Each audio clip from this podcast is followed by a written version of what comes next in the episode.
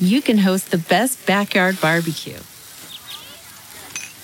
When you find a professional on Angi to make your backyard the best around. Connect with skilled professionals to get all your home projects done well. Inside to outside, repairs to renovations. Get started on the Angi app or visit Angi.com today. You can do this when you Angi that.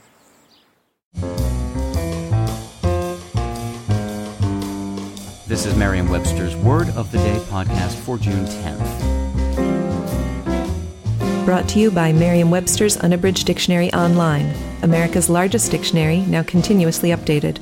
Learn more at merriam-websterunabridged.com.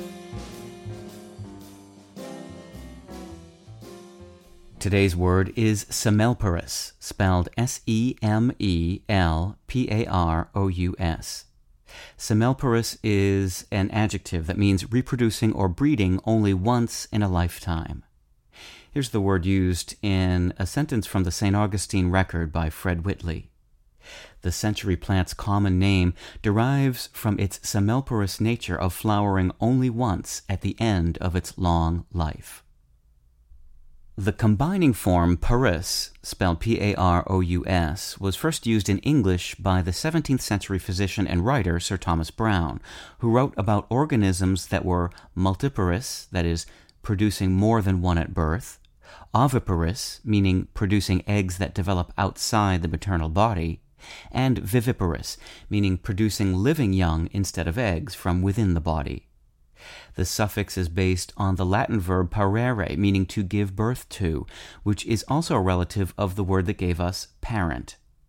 Semelparous, the youngest offspring of Parous, was born in 1954. Its other parent is semel, S E M E L, the Latin word for once. I'm Peter Sokolowski with your word of the day. Visit the new Merriam Webster Unabridged America's most comprehensive online dictionary and the best source of current information about the English language.